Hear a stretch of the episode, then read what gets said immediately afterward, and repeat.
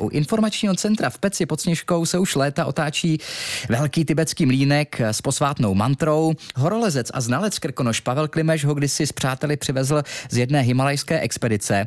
No a snad každý, kdo do centra vchází, si nezapomene zatočit mlínkem a vyslat tak modlitbu z hor do hor, tedy z Krkonoš až do Tibetu. Právě dnes, 10. března, si totiž připomínáme výročí potlačeného tibetského národního povstání. A já teď ve vysílání vítám eh, jednoho z pořadatelů zítřejšího výstupu na Sněžku, právě zmíněného horolezce a znalce Krkonoš Pavla Klimeše. Dobré ráno, pane Klimeši. A dobrý den, přeji. Tak proč je důležité si povstání tibetského národa z roku 1959 vlastně připomínat i dnes v tom 21. století, podle vás?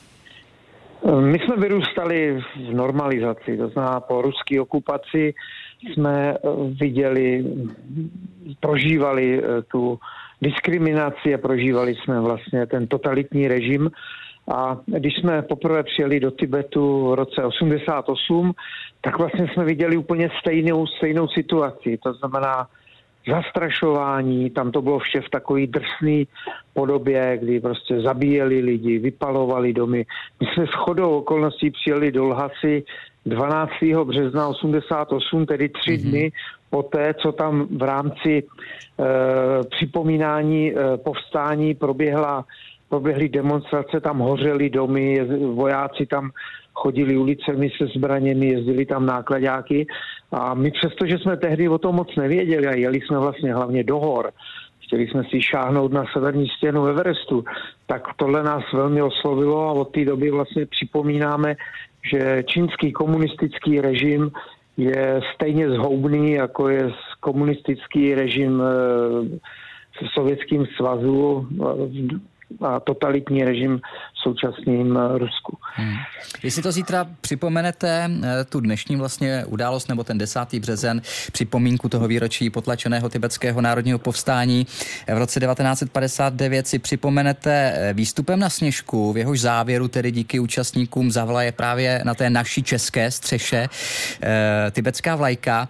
Je to přesně v poledne, tedy kdy e, vyrazíte. Co účastníky toho pochodu vlastně zítra odpoledne všechno čeká?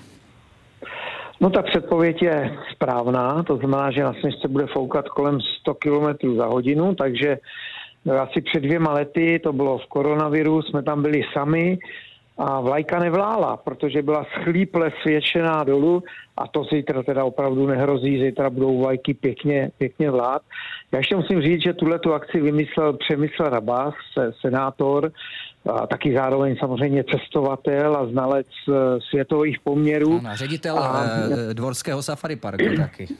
Přesně tak, eh, je to přírodovědec a vlastně cestovatelé pozvedávají tyhle ten prapor a připomínají, že někde daleko za hradbou Himalájí žije národ, který je míru milovný, který se nikdy neuchýlil k teroristickým činům vůči svýmu agresoru, přestože jsou obyvatele druhé kategorie. Já o tom mluvím jako o protektorátu Tibet a my víme, co znamená protektorát, to naši rodiče a prarodiče zažili a to je ten smysl toho, aby jsme eh, připomínali, že Eh, vlastně ve světě se dějou hmm. takové věci.